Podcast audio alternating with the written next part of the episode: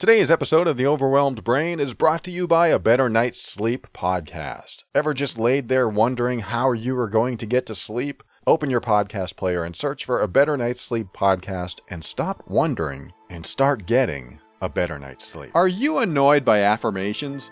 Are you tired of the same old, rehashed personal growth advice that all seems to boil down to think positively and all your problems will go away?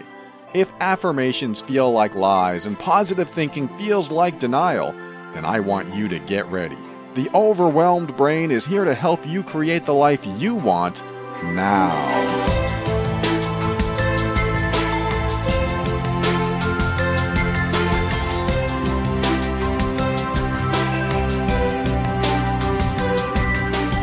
Hello and welcome to the Overwhelmed Brain. I am Paul Colaianni, personal empowerment coach, and this is the show where I read your questions and help you tackle life's toughest challenges. They're challenging. a lot of challenges out there. I want to help you increase your emotional intelligence, strengthen your self worth and self esteem, and empower you so that you can make decisions that are right for you. Everything I talk about on this show is my personal opinion and is meant for informational and educational purposes only. Always consult a medical or psychological professional before making any changes that could affect your physical or mental health. All right, I'm going to read you one of those challenging messages that uh, I'm really not sure exactly if there's a perfect answer for. Because sometimes there are systems in place that if you follow a system, you know, a set of guidelines or processes, then you will be empowered so that you can take control of your life. You know how it goes? It's like, even even grieving over someone dying there's a set of processes there's a system in place. It's not going to work for everyone but there are general guidelines and general steps that you follow in the grieving process. And i'm not going to go over those now but the the idea behind following a step by step process or at least knowing the stages that you go through so that you know there is light at the end of the tunnel so there are a lot of systems in place, which is, you know, some of the stuff I talk about, about, you know, when you have a breakup, when there's a death, when you are in a situation with your job and someone's bugging you. How do you deal with that? There's all these little systems, at least stuff I've created over my lifetime and uh, stuff you read about online or through my website, theoverwhelmedbrain.com. All of these systems are in place to help us through life's challenges. But what do you do when there's no system in place?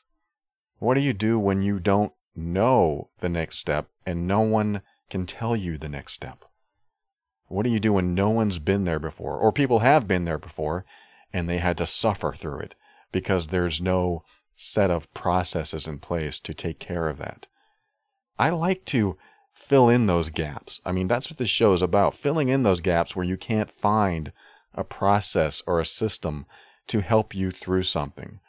My goal eh, with me and you and everyone in the world is to become empowered so that they can make decisions. You know, the right decisions, the ones that will work for their life. I want you to be able to make decisions that work for you. You know, what does that mean? If it works for you, then you'll be happier or more comfortable or find a place of peace inside of you. Get along with family members. That isn't always possible. I speak from personal experience, and I think probably everyone listening can speak from that experience too. There are certain people you can't get along with no matter what. But there's still a system for that too. I can't get along with that person, so this is the system I'm going to follow. This set of rules, this process, this sequence of steps so that I can at least have some semblance of sanity in my life. I used to say um, in my earlier intros, probably a couple years ago, helping to keep you sane. I want to help keep you sane. So, uh, with that said, I'm, I'm going to get right to the topic here. The topic is I received a message from someone that said, uh, I just got informed of a date rapist who raped me and a few other girls and this person just got out of prison after we put him there several years ago. He's now contacting several people, and I think he's going to try to move back to my town. It's a small community, and I'm terrified that I'm going to run into him, and I'm scared of how I'll react. I want to hurt him as he hurt me and my friends, but I'm scared I'll break down. I'm a bit freaked out and I don't know what to do. Thank you if you can help. Talk about a, uh, a situation. Thank you so much. I'm going to call you Mary. Talk about a situation, Mary. This is one of those challenges that is there a system in place for it? I'm going to say yes and no. Let's talk about the no first. I had to do a lot of research on this because what does the victim of a crime do when the perpetrator is released from prison and now the victim is afraid that the perpetrator will seek them out? There's no good answer for this. I mean, there are some answers for this, but doing some research and trying to figure out, you know, are there laws in place? Are there victim relocation processes in place? Some states have it, some don't. I mean, I'm only talking about the US. I can't imagine what the laws are in other parts of the world, but there are some jurisdictions that will take care of this, uh, and some that won't. In some areas of the world, you're on your own. And this is a scary thought because if, especially like domestic abuse, uh, sexual abuse, any type of abusive situation, domestic violence, if someone gets out of prison or jail or wherever they are, I'm sure you're hoping that they were rehabilitated and are forgetting about their obsession of hurting you, but the the truth is maybe not. I mean, let's be honest here. Maybe, and I've read this, maybe the person in prison got even more angry at you for putting him there. I'm doing the hard stuff first. It's possible, and maybe more likely, that they're so angry that you put them there that now you are a target. This is real.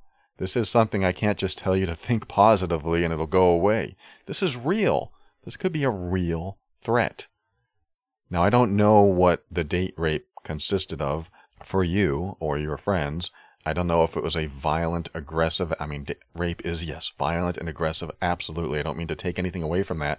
But I don't know if, you know, there are some guys out there that will, you know, put drugs in a drink and then take what he wants. It's just as bad as far as I'm concerned as any type of rape. Uh, but I would look at that as a more passive way to do just as heinous an act. And I don't want to minimize any of this at all. But to me, when I think of someone who does it passively like that, I think of maybe they won't be as dangerous as the violent one who drags you away and hurts you physically and all that. So I don't want to minimize any act of rape at all. I'm not trying to. I'm just trying to put everything in perspective so that if you have been violated in some way, that you can consider the way you were violated and if that is just as potent a threat when the person is released. So for you, Mary, that's that's my first thought for you. It's not at all meant to make you feel more peaceful. I'm just trying to build this framework so that if there was violence, rape is violent, but if there was aggression and, like I said, that physical dragging you away and, and holding you down, or were you passed out? So, just as a third time, I'm not minimizing anything here. Absolutely just as heinous, no matter what you do. But um, what was the framework for what happened to you? because the framework may identify the type of behavior the person is capable of doing when he is released. So let's just say that it was that forceful, I'm dragging you somewhere and I'm hurting you kind of act instead of just, you know, what do they call it? Slipping a Mickey in your drink. I don't even know if that's the right term. I think it is. Uh, but that would cause the person to get woozy or pass out and then suddenly anyone can have their way with them. I mean, one of the things I want to talk about today are ways you can protect yourself from predators like this, from people who are very dangerous because they are willing to put you out to take advantage of you. So there's that side, which is the more passive way. And I hate using that term with the, with the other term rape, but it's the more passive way to get to the rape. And then there's the more aggressive, violent person that takes what he wants and this gives you an idea of who you're dealing with later on when they suddenly, hopefully don't, but may appear in your life again. Not that it makes it any easier to deal with, but like I said, I'm setting up this framework so that it will give you an idea of what you may have to deal with next. Now, that doesn't mean that the more passive one won't come back as violent and angry. So yes, I'm, I'm painting sort of a grim picture here because when the person gets out of jail, they will likely not be happy they were put there by you. Even though they were the perpetrator, even though they caused the crime, a lot of these guys don't take the role of, hmm, I better be responsible for my behavior. Some do, I, I hope, but I imagine most of them don't. So this is important to know that this whole, you know, we're talking about processes, the whole process of reporting someone, sending them to jail, and then when they get out of jail, what do you do then? The rest of the steps doesn't really have a, a laid out process in a lot of areas of the world. So these are things to consider. I still think that you should absolutely report it. I mean, if you've been raped, report it.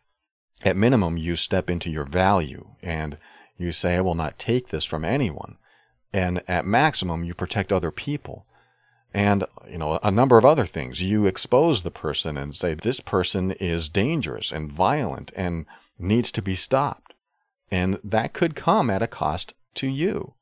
But I am all about standing up for my dignity and my rights and demanding respect for my person, for my body, for my life.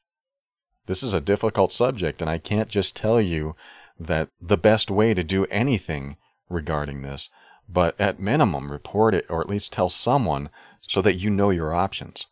But getting back to, let's just say that they are now getting out of prison and you feel like you could be targeted or you could run into this person, Mary, let me tell you this. So I had to think about this. I looked at other people's stories online, what they went through, because I don't know too much about the laws that are present. Like I said, some states in the U.S.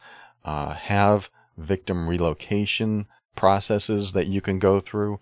Some have help services, like you can look up domestic violence or abuse services that help the victim uh, protect themselves. There are places you can go, people you can talk to to protect yourself from a domestic abuser, from any abuser, and even in this case, a rapist.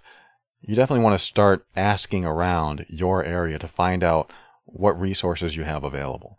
So that's like step one. What resources do I have available?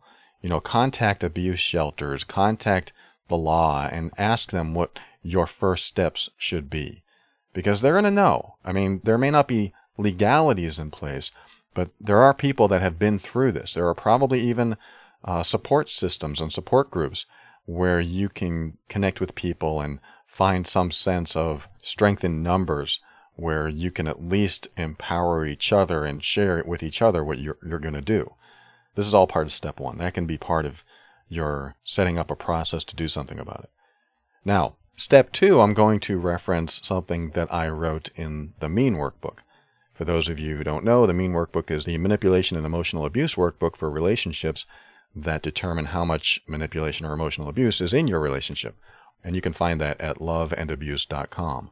But in the beginning of that workbook, I talk about what makes you the most dependent on a manipulator and what makes you the least dependent on a manipulator. Because in a relationship with manipulation or emotional abuse, the more dependent you are on the manipulator, the more manipulation and abuse you will suffer because you are more likely to stay in the situation because you're dependent on several components that keep you in the situation or at least make you think you have no other choice but to stay. And those components are your level of confidence, your stability in the sense of uh, emotional, physical, and financial, your sense of security, how secure you feel in yourself, your self trust, how much you trust yourself in your own decisions, your self love, how much you love yourself, your self compassion, how compassionate you are to yourself, and your decisiveness. Your decisiveness is your ability to make decisions and just take action. When all of these are high, when you are full in all of these, or at least most of these, you're less likely to be manipulated. When they're low, you're more likely.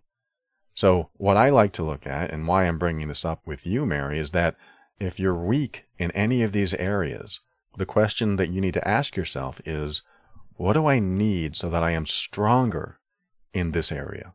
For example, confidence. There's several questions that I'm going to ask you about confidence momentarily. But I wanted to bring these up because a lot of these have to do with the path to self empowerment. And this is the big step two in dealing with someone who comes out of prison and now you are the target and you have no other system to rely on. Let's just say that step one doesn't give you the resources that you need. What is step two? Step two, I mean, step two and step one are kind of intertwined. Empowerment has to come in here really soon, but we need to dig and find some facts and get some resources to sometimes lead to that empowerment. But let's just say we didn't dig up any resources. Let's just say that we are at our wits' end, and what do we do next? So, where are we lacking inside ourselves? Am I lacking in confidence? Yes, I'm I'm so not confident because like you said, Mary, if I run into him, I don't know what I'm going to do. So there's a lack of confidence. How do I increase that? So we're going to go through these and how they apply to you. So if you are dealing with someone who targets you and you feel like, I mean, this can be for anyone if someone's getting out of prison and you're the victim and they are the perpetrator and they're going to be mad at you and you know this and you're afraid for your life or you're afraid for your health, this would be helpful to you. But even someone who's been in a bad relationship and they're getting stalked, someone who knows someone who's dangerous and you don't want to be around them, but you think you're going to run into them, this is for the whole gamut of people out there for you if you feel at all like you'll be the victim of something they'll do to you. So this is the process that we're creating now. I'm not saying it's the only process. There's a, probably a thousand other things we can do. But this is when I try this on, I try on being the victim myself, and I'm worried that someone's going to come after me, this is the process I would take. So we got step one out of the way. Step two comes and we go, okay, what am I lacking in? Where do I feel weak? Where do I feel like I need more? Confidence is the first one. I do need more confidence because if I run into this person, I'm afraid as hell that they're going to do something to me. So what do I do? Um, this is my little questioning process. First of all, define what confidence means to you. What does confidence mean to me? That's a great question. What does confidence mean to me? Confidence means I can, you know, I'm thinking of my own answers. I can stand tall. I can walk down the street without fearing day and night. I'm not always in fear. I just feel better in my own skin. Confidence allows me to do the things that I would normally do every day without recoiling, without crawling into a shell and hoping the world goes away. That to me defines confidence. There's a lot of definitions for me. I'm sure there's a lot of definitions for you. But when you think about what it takes to be confident, that's what I want you to think about. Like, what does confidence mean to me? And the next question is who exemplifies confidence when I think about them? Because I have some people in my life that, you know, even 20, 30 years ago that exemplified confidence to me. And um, I can also think of people in the movies, people in stories. Who exemplifies that confidence? Because that'll give me some resources from whom to draw. If I understand what makes them confident, then I might be able to apply this in my own life. I'm not saying this is going to be easy. Oh, I just think of someone else and I pretend to be them. That does help. you can role model them. You can pretend to be that person. But this is like one tiny component of building a resource in you. So what does confidence mean to me? Who exemplifies confidence when I think about them? And I'll give you some more ways to build confidence because you'll look at them and figure out what makes them confident. Which leads to the third question How does this person do confidence differently than I do? What do they do specifically? How do they stand? How do they speak? How do they respond to situations? All kinds of things. Fourth question is What do I need so that I am more confident? And that's pretty much already covered because if you can see all of these components that make up confidence that you don't have, then you probably know what you need so that you're more confident. And another question along this lines is what needs to happen so that I develop more confidence in my ability to protect myself? let's just say that you, you want to protect yourself or stand tall or however you want to feel good in your own skin. What needs to happen so that I develop more confidence in my ability to do this? What needs to happen? I mean, these are things that you'll have to pause, think about, contemplate, write down. Because if you never visit this area of your brain on how to build a resource that will help you feel better and more comfortable, then you may not know how to do it intrinsically. You may not know how to do it easily. So this is the process of building a resource so that you can adopt it or at least have the starting steps to adopt it and build it and strengthen it so that you can utilize it. Plus what we're doing is building the foundation for what will empower you. This is all about empowerment. You know, what are we lacking and what do we need to strengthen? Because as soon as we strengthen it, then we're not in that space uh, where we used to be that kept us disempowered. Doesn't mean that our threats become any less of threats. Those threats are out there, whether you're afraid of someone that might attack you or you're not afraid of anyone or you don't know anyone that'll attack you, but you still have this general fear or general anxiety.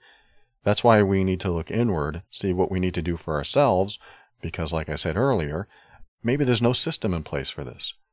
So now we're building a system in ourselves because it starts here, starts, starts in us. We need to build the foundation and do the best we can to strengthen that foundation so that we're not caught off guard, so that we don't walk around in fear, so that we can live life at least more comfortably than maybe we are today. And this isn't for everyone, but this is for anyone that has these, any types of fears going on in them we want to build resources. So the next question, and I'll go through this again, is what is one thing I can do today to move me one step closer to more confidence? So again, pause if you have to. These are the six questions that I believe will help you start to build some resources, or at least get the process of thinking about building the resource down. Because a lot of people in fear will go around and just say, I'm afraid and they won't take that apart. And what does being afraid mean? And where are you most fearful? Why are you fear- fearful? And it, and somebody will say, well, it's easy. I'm afraid this person's going to hurt me. All right. So where specifically are you afraid? And what would make you less scared? What would make you confident? What would make you brave? These are all ways we tear it apart and we drill down into what's keeping us from doing what we want to do with our lives instead of being motivated by fear all the time. I want to get you out of fear as much as possible. I would love to see you as the emotionally fearless warrior walking through the field with arrows coming at you and gunshots. I mean, like that scene in The Last Samurai when they're charging across the field, all these gunshots, and you just keep going because you're fearless. That's what I'd love for you. I don't know if you want it, but I want you to have it because I want you to be able to go through anything in life without being motivated by fear. I want you to be motivated. I mean, you'll have concerns and worries. It just happens, but don't be motivated to make decisions based on fear. I want you to make them based on what you want instead of what you fear. So the next component that we talk about is uh, stability how can I become emotionally, physically, or financially stable? This is when I was talking about uh, emotionally abusive relationships. But let's just say that for you, Mary, are you emotionally stable enough to deal with this? Are you physically stable enough to deal with this? And if finances are part of this, like maybe you feel like you should move, maybe you should buy something to protect you, and we're going to talk about that in a moment. Uh, and are you in this place where you are stable in all three of these things, or at least one or two of them? Because if you aren't, then we need to increase that stability. And I'm going to go through these six questions again, just so you have an idea of what you can do for yourself to start building or rebuilding these resources in you. So the six questions are, what does stability mean to me? What does being financially, emotionally, and physically stable mean to me? You know, just a quick thing. If I feel physically weak, I may work out. I'm not saying that you have to do this. I'm just saying when I tried this on, if I felt physically unstable, then I would find a way to become more physically stable. It may not be possible for you. There are people that are disabled. There are people that are challenged in ways that, you know, they can't improve it there. So where can you improve it? I mean, I might even add mentally stable too. Can you intellectually get through this? So emotionally, physically, financially, and intellectually or mentally stable. What does stability mean to you? Next question is, who exemplifies stability when I think about them? You know, think about people in your life that have a stability that you admire or you respect. And then number three, how do they do stability differently than I do? What do they do specifically? It's an odd way to word the question, but if you think of someone who is emotionally stable, how do they do it? How are they emotionally stable? How do they do that process of being emotionally stable? How do they do financial stability?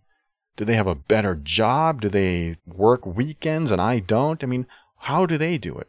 How are they more mentally stable? You might think, well, they have a different brain. They think differently than I do. Yeah, but are they necessarily smarter? Do they know more? Do I need to know more? Do I need to educate myself? These are all things to think about. So that's number three. Number four is, what do I need so that I am more stable? Again, that's kind of covered in the first three, but we make this question so that we know specifically what we want to do for ourselves. Number five is what needs to happen so that I can create more stability in my life, in my environment, in my home, you know, wherever I go. What can I do to create that stability? A lot of these questions are similar. Like, what do I need so that I'm more stable? Well, what needs to happen so that I can create more stability is sort of an outside way to look at it. Like, what needs to happen in the world? Or what needs to happen in my life in order for me to have the ability to create more stability? These are kind of brain twisters too, but. and the last question is what is one thing I can do today to move me one step closer towards stability? And um, these six questions, hopefully you've written them down by now if you're if you need these and if you want to follow along, uh, are going to apply to also self trust because it's vital that you trust yourself.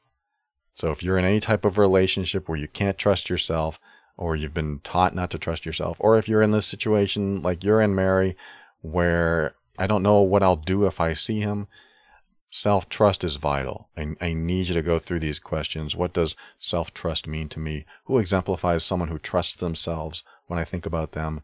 How do they do self trust differently than me? What do they do specifically? What do I need to do so that I am more trusting of myself? What needs to happen so that I develop more trust in myself? And what is one thing I can do today to move me one step closer to trusting myself? I'm not saying these are easy questions. I'm just saying that they are questions designed to invoke thought processes and patterns that maybe you haven't necessarily thought about. And when you do this, you break apart the fear a little bit. We're breaking apart fear.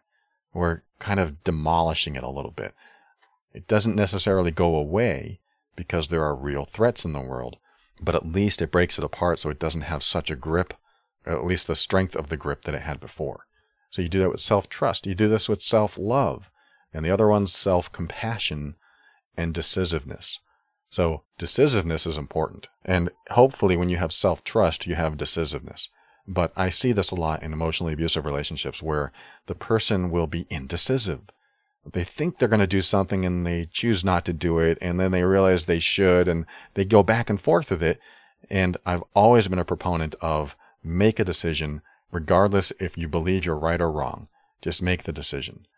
And what that does is cause you to make other decisions quicker or at all because some people will be indecisive all their life and do nothing and that's the last thing you want to do in this type of situation is nothing so you want to start making decisions. Just do it. You just, you know, I have a decision I'm going to make. I'm going to do it. And then you do it. So it's nice to contemplate and think about what's going to happen, but eventually you just have to do something. You just have to start the process, make the decision.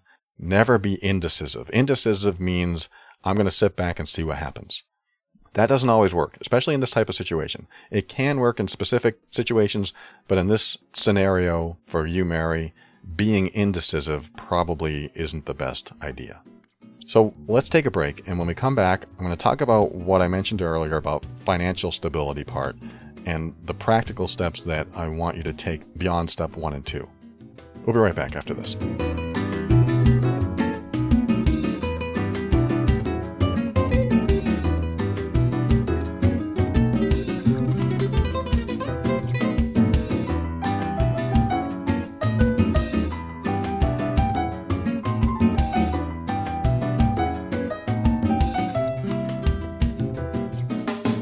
Alright, if you're one of those people that puts their head on the pillow at night, but then you lay there wondering when sleep will come, perhaps you're not getting all the information you need to get a better night's sleep.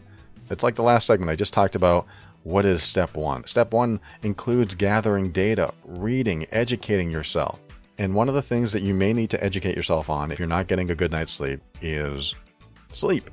And one of the places I educate myself is a Better Night's Sleep podcast. I always look forward to the next episode. It's called A Better Night's Sleep podcast with doctors Kin and Olin because that shows a great source of information on sleep. Now, the last time I talked about a Better Night's Sleep podcast, I mentioned that I gave up caffeine.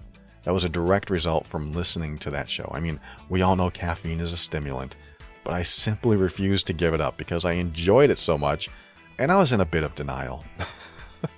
But that was only one nugget of information that changed my entire sleep routine. Imagine you get that one nugget of golden information that changes everything. That's when life can really change for the better. I want your life to change for the better. Tune into the show that features leading sleep experts in the military health system talking about how you can improve your sleep habits. They serve both military and civilians, so don't let military health system throw you off. You'll learn about sleep disorders, nightmares, sleep treatments, and more. It's a great resource. And we all know that good sleep is essential for our physical and emotional health. So use this show as a foundation for both. A Better Night's Sleep podcast is located in your favorite podcast player. Make sure to subscribe to get every new episode that comes out. And if you don't have a podcast player, go online and search for a Better Night's Sleep podcast and it'll come right up. They'll even take your questions, so go listen to it and get a better night's sleep tonight.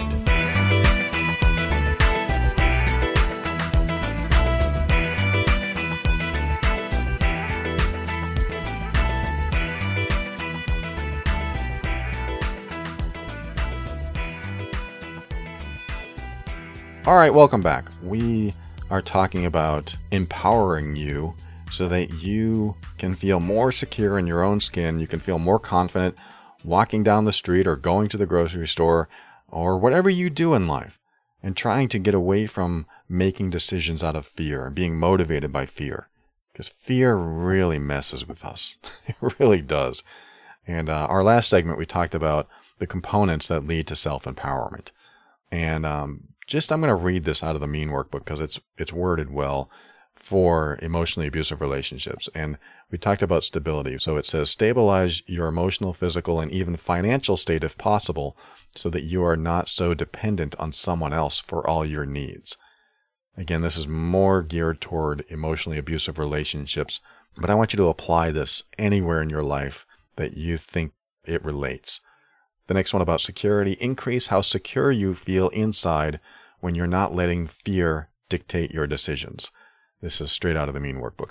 Learn to trust yourself and trust your instincts, building your self confidence. Love yourself and know that you are worthy. Become more compassionate toward yourself. And the last one, become more decisive, even at the risk of being wrong.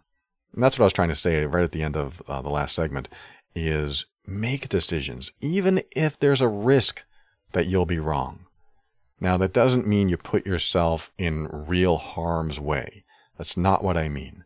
It just means if you're so indecisive because you're always afraid that you're going to be wrong, then don't let that rule and run your life.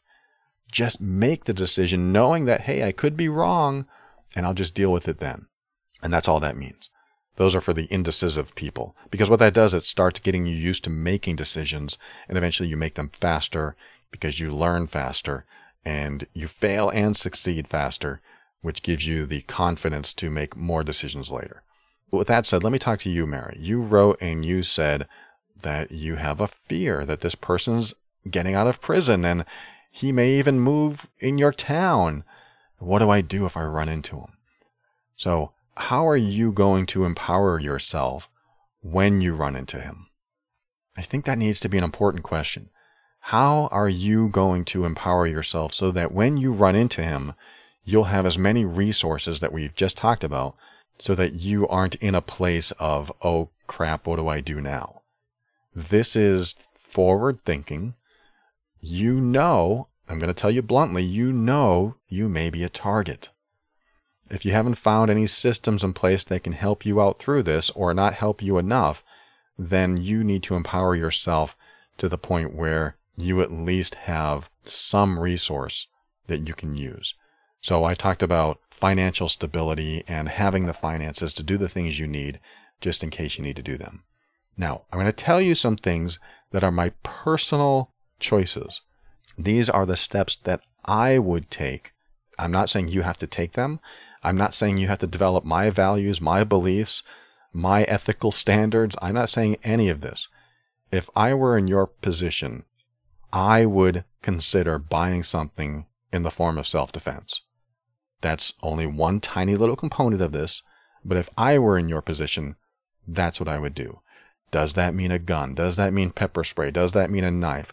Whatever it means to you is what it means to you. And again, it's not something I'm telling you to do.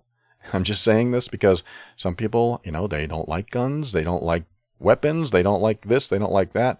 I don't want to push anything on you. I'm saying if it were me and I felt like I might run into harm's way, I'm going to protect myself because I don't want to be the victim anymore.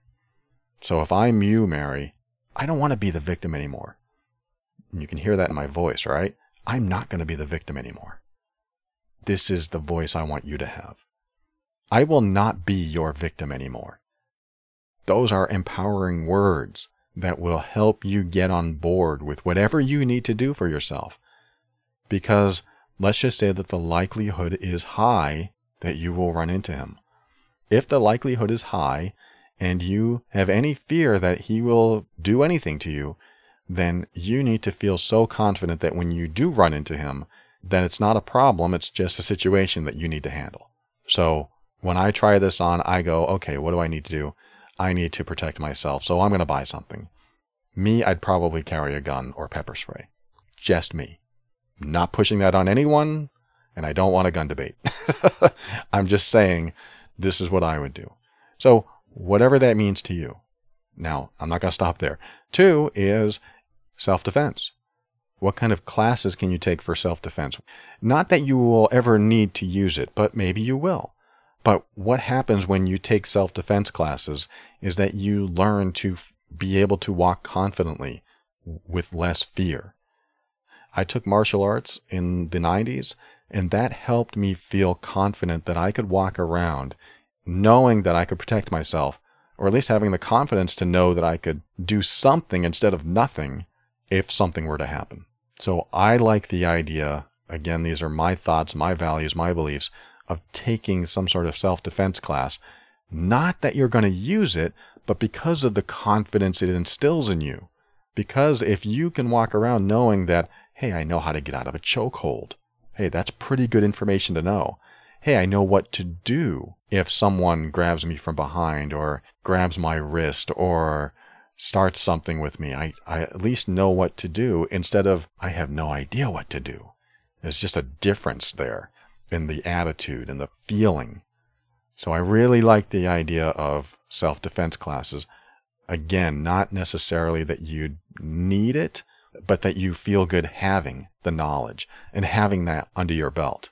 Because I tell you what, ever since I took martial arts in the 90s, I've never needed to use the physical act of protecting myself. But I knew it was in there just in case I ever needed it, which has caused me to be confrontational when I needed to be confrontational. You know, breaking up fights and uh, entering someone's apartment when there was domestic abuse going on. I did have to do this. And it was still scary, but knowing that it was under my belt made me feel confident enough to do the things I needed to do. That kind of confidence can help you make better decisions for yourself and have less fear. I'm not saying the fear goes away. It's still scary. At least it was for me, but at least you have another resource. The next thing I might consider is owning a big dog. this is so practical. I'm not trying to say that you should get a dog or you even have the ability to get a dog because you live in an apartment or you don't. I don't know. But um, like I said, I've read a lot of stories and did a lot of research on this. And one of the stories I read, this woman was abused multiple times by her husband or her boyfriend. And um, even after she was physically beaten and they separated, she took him back. I mean, it's a very common story the abuse victim will take their abuser back. And um, finally, he went to jail. And so now she is out of the relationship and she can finally think on her own without his influence. And she realizes, oh my God, I, what am I thinking? I can't take him back anymore. This is crazy. My life is on the line. And so she decided that she was going to change her life. And she knew that he would be released from prison. So what she did was she went out and got a pit bull and they show a picture of her with her pit bull, and it looks like she takes this dog everywhere she goes. So now she has this resource that she has with her all the time. Again, I'm not going to get into a debate about guns or pit bulls or any of this stuff. I'm saying that sometimes you have to do things for yourself that may not be popular with other people. And that's because you have to protect yourself. So a dog is an option. Dog is great. It guards the house at night doesn't have to be a pit bull, but I do recommend something bigger than a chihuahua or something bigger than a Yorkie. Uh, not that they're bad dogs, and most of them will bark if somebody is outside the home, but I want you to think about what would make you feel secure. Like if you did have the option to get a dog, what would make you feel secure? German Shepherd, Doberman Pinscher, I don't know. I'm not saying you have to turn him into a guard dog. I'm not saying any of that stuff. I'm saying that sometimes you can feel more strength when you have someone or something around, like hiring a bodyguard. Don't know if that's an option. I'm not offering that as a practical step, but I'm saying that when you can't do that, what can you do? And a dog can be a great option in that respect. And of course, if you get a dog, definitely take it to training. Learn how to train your dog so that he or she follows your commands. You do want to be able to say, what you need to say to the dog so the dog will follow your lead. Because if you don't have some control over the dog and it's one of those bigger breeds, then that's that can be trouble and you don't want that. So definitely good dog training if you get a dog. Let's see, some of the other stuff that I ran across are the general keep yourself safe tips like not posting where you are on social media or not saying too much about your private life. I mean, you do have to make some changes in your life when you feel threatened by someone. Keep your doors locked at night if you're not used to doing that. If you have a roommate that doesn't lock the doors, then get rid of the roommate. You know, do something that keeps you safe or at least educate the people around you so that they also know that there's a person out there that may be targeting you you want to educate the people around you, have trusting friends, have a trusted network so that if anything happens, they know where to look and who to look at. You want to keep this fairly public in your own network. And my girlfriend said this, and I'm not advocating it. she said, I don't know the laws or legalities behind this, but maybe it's a good idea. She said, just post his picture on Facebook and say, This guy is getting out of prison. He raped me. Don't date him. I just want to let everyone know. I thought that was really bold and I love the idea. I just don't know if that's like slander or something like that. So look up the laws. Uh, that may be a path you want to take. I don't know. I'm not suggesting it, although I love the idea. That's all I'm going to say about that. Uh, however that goes for you. I think it's a great idea because it, it lets everyone else know that this person is dangerous. So that's very helpful. However, what kind of lashback will you get from that? I don't know. I'm not going to go there I'm going to let you sit with that and whatever you need to do there. But I want to come back to this idea that your life will change. Your life uh, has to change and it probably won't be normal for the rest of your life. Now that sounds awful. I know. It sounds like, oh, what does that mean? I have to watch my back everywhere I go?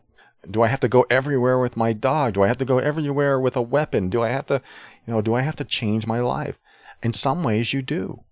I'm just being truthful here. Some ways you have to change your life. But let me tell you what that consists of. Because, like I said, I took martial arts in the 90s And what that caused me to do was when I'm walking in a parking lot, I look at everyone. I look at what they're doing. Which way are they walking? I stereotype people. I look at them and go, that person doesn't look too safe. I'm going to keep an eye on them. Even if I'm not staring at them, I'm going to keep an eye in that direction. I'm looking in between cars as I'm walking through a garage. I'm looking, I'm more aware. I'm more observant. I'm looking around. I must have watched maybe over 500 videos where criminals tried to attack people. They have guns, they have knives. I watched these over and over again to try to understand a lot of the mentality, the psychology, and people's defenses, how they kick in and what they can do. I've watched tons of these videos, not only to help guide others in these situations, but also teach myself what do I need to look for? You know, you see somebody that looks perfectly normal and then they're suddenly attacking you. How do I figure out the signs? What are the signs of that?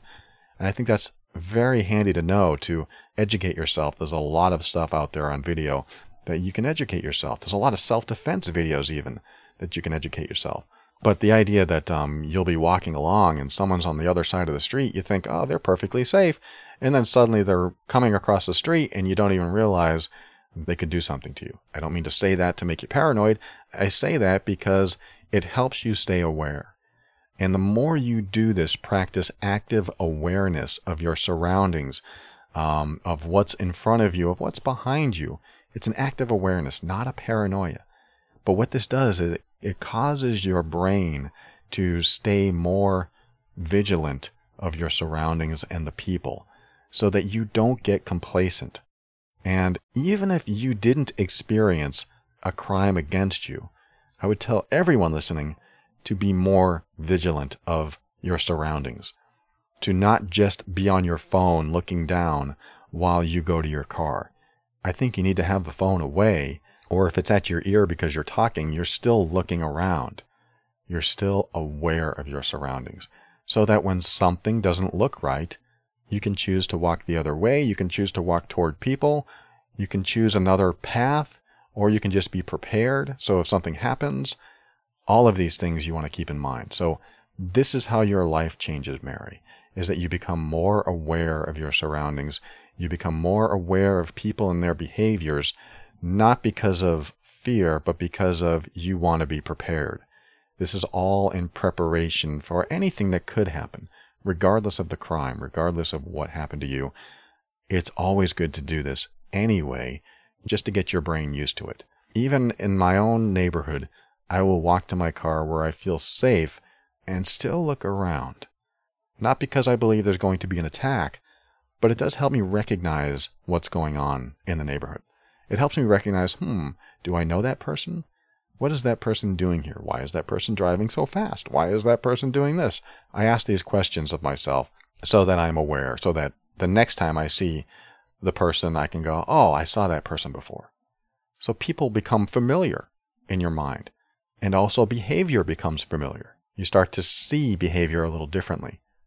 So that's how your life changes and that's how it can change for the better.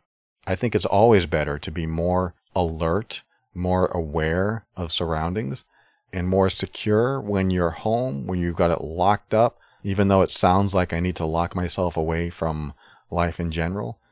But you think of all these things that could happen and you don't want to be paranoid about it. So you do preventative measures so you don't have to be paranoid about it.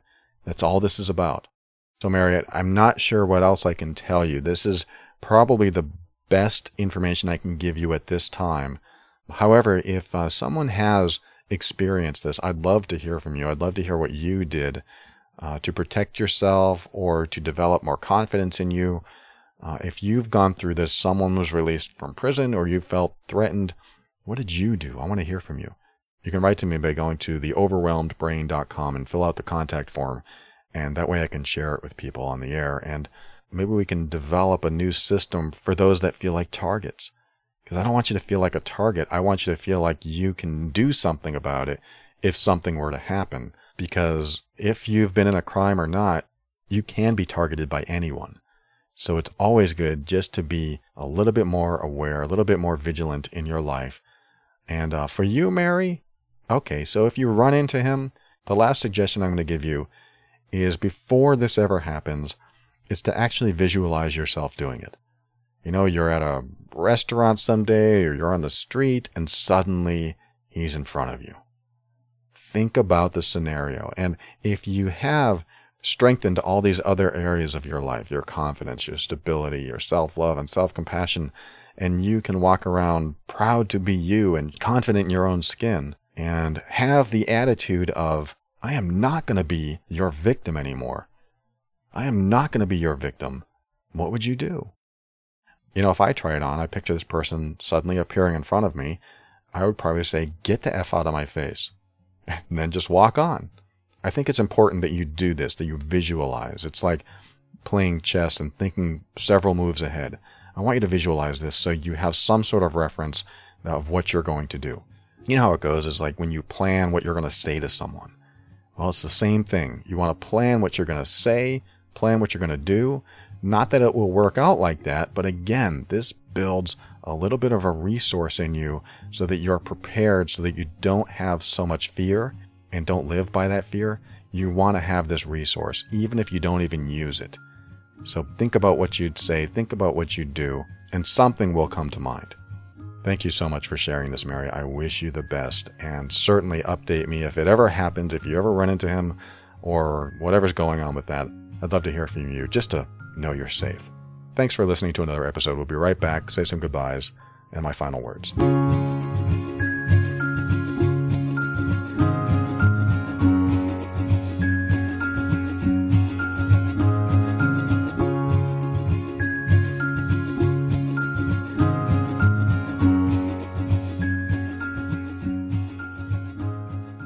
Thank you for listening to another episode of The Overwhelmed Brain. I want to thank our sponsor, A Better Night's Sleep Podcast. Tune into A Better Night's Sleep Podcast on your favorite podcast player or go online and search for A Better Night's Sleep Podcast. Everyone could use a better night's sleep. I want to thank our latest donors, Asia, Christine, Anna, and Shannon. Thank you so much. Your donations go right back into the show and uh, they don't support like my lavish lifestyle. I don't go up to the roof of a building and get in a helicopter and have the pilot land on a yacht. That is not how I live life at all. this, these donations go back into the show and back into the technology that I used to create the show, and I am very grateful for your donations. If you want to donate, go to theoverwhelmedbrain.com and you'll see the donate button right there. And thank you for those of you who've done that and uh, continue to do it. We have a few monthly supporters as well, and I appreciate you. I also want to thank the members of the Patron program. Patron.theoverwhelmedbrain.com is a great way to support the show as well, and uh, allows you to get private episodes and workbooks and other things that you just can't find on the website or in this podcast. And um, just recorded a new episode the other day for uh, patron members only. So if you want to check that out, you can go to patron.theoverwhelmedbrain.com and that's a great way to say thank you and also get back, because I like to give back as well.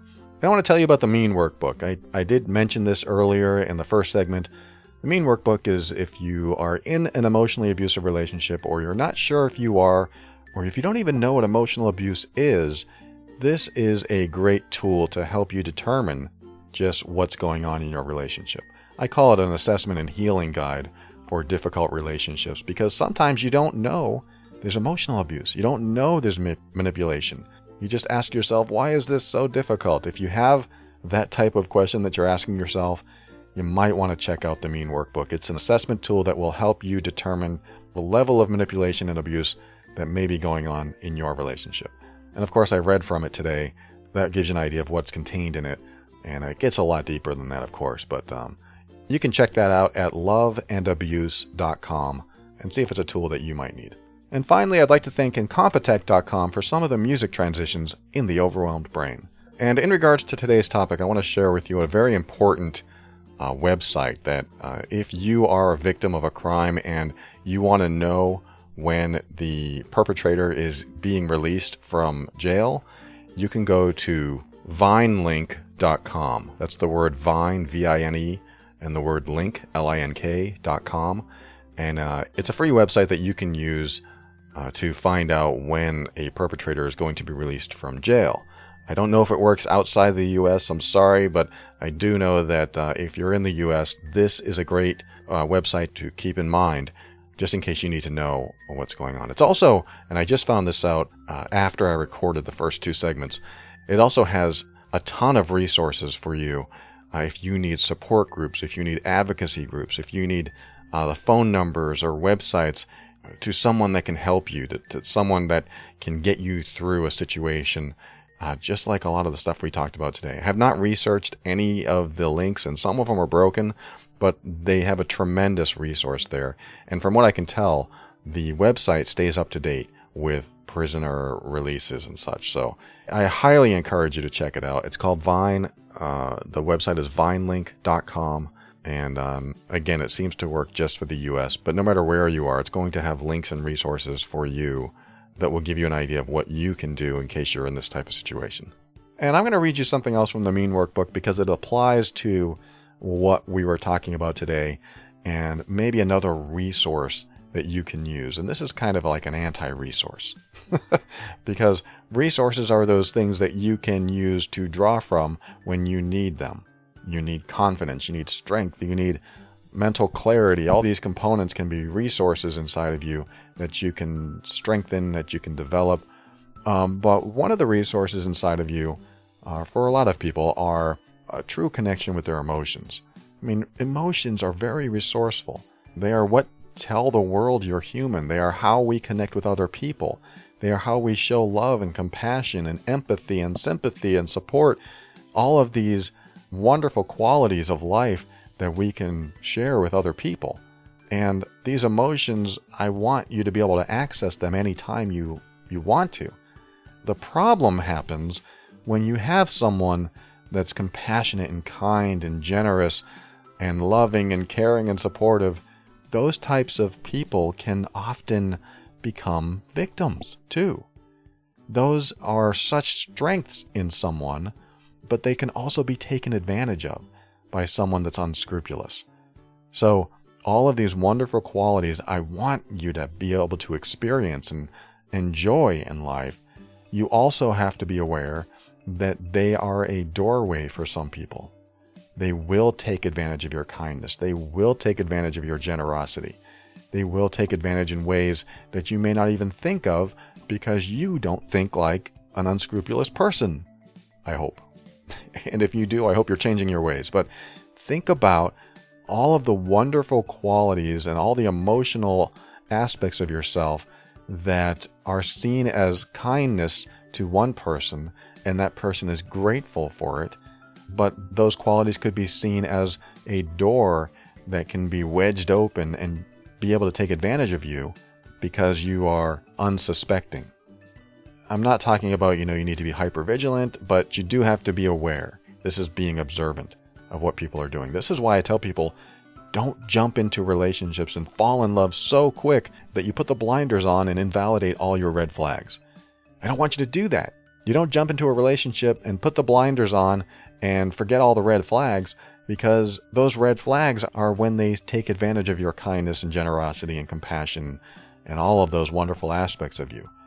So, what needs to happen, in my opinion, is that you do have to take things one step at a time and notice the red flags. And like I say, validate the red flags. Don't invalidate them. Make it known in your conscious mind that your subconscious mind is picking something up and you need to be aware of that and it, it is real. Now you can talk about it with the person, but you just don't want to justify it in your mind.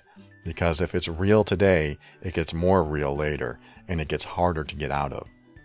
So what this has to do with what we talked about today is that one of the sections in the Mean Workbook says to be prepared to disconnect emotionally on purpose. So this is the anti resource. You have a resource of all these emotions.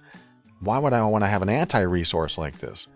Well, like I just said, your emotions can be a doorway to an unscrupulous person. So when you've been, become entrenched, enmeshed, or involved with someone who takes advantage of that, you need to disconnect those emotions from that person if you don't want to be taken advantage of again.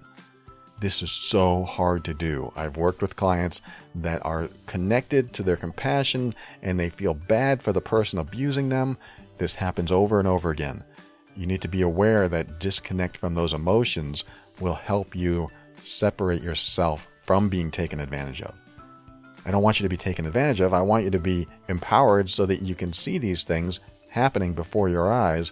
But sometimes it involves stepping out of your emotions and seeing yourself over there getting taken advantage of. You know, you dissociate from that part of you and you look over there and you go, hmm, that person is taking advantage of me. I was very kind and that person is taking advantage of that kindness. That's not right. I'm going to validate this red flag. I'm not going to justify it. So you look over there and you see your emotional self getting taken advantage of, and now you are stepped out, disconnected from those emotions, and thinking with a more rational, thoughtful analysis of what's going on, so that you can then get back into your body. I know that sounds weird, but resociate, if that's a word, and uh, integrate your new learnings with what you need to do next and take action based on that. This is a very handy skill, and uh, in the case of Mary that I was talking about earlier, if you do end up seeing him in front of you, if you bump into him somewhere, try to step out of that emotional space so that you can take care of yourself. This could be a very helpful anti-resource for you. It's still a resource, but you know, emotions are a great resource to have, just not in this situation. So we need to take them out of the equation so that we don't become emotionally triggered and perhaps uh, lose ourselves in that moment. We don't want to lose ourselves in the moment. We want to stay connected. We want to stay aware and alert and conscious, but just not so emotionally triggered. I know this isn't easy. It's not something that you can just turn on and turn off because that's how you've lived your life. But I would practice that in your visualization. I would practice, you know what? I don't care. You know, you practice these words to you. I don't care. Hey, you're in my space. I don't care about you. You mean nothing to me he may mean something to you in a, in a bad way, like he makes you fearful. But disconnecting from your emotions, you mean nothing to me. Just try that on. You mean nothing to me. I always say something that I want to believe fully with conviction. You mean nothing to me. I think if you practice that with someone in your life, it can be helpful. That is an anti affirmation. so when you say this affirmation, you mean nothing to me, it can help wire your brain to be prepared. So when they are in your space, you don't have an emotion connected to it, which might cause an emotional trigger, which might cause you to be vulnerable in a, in a way that you don't want to be vulnerable, so on and so forth.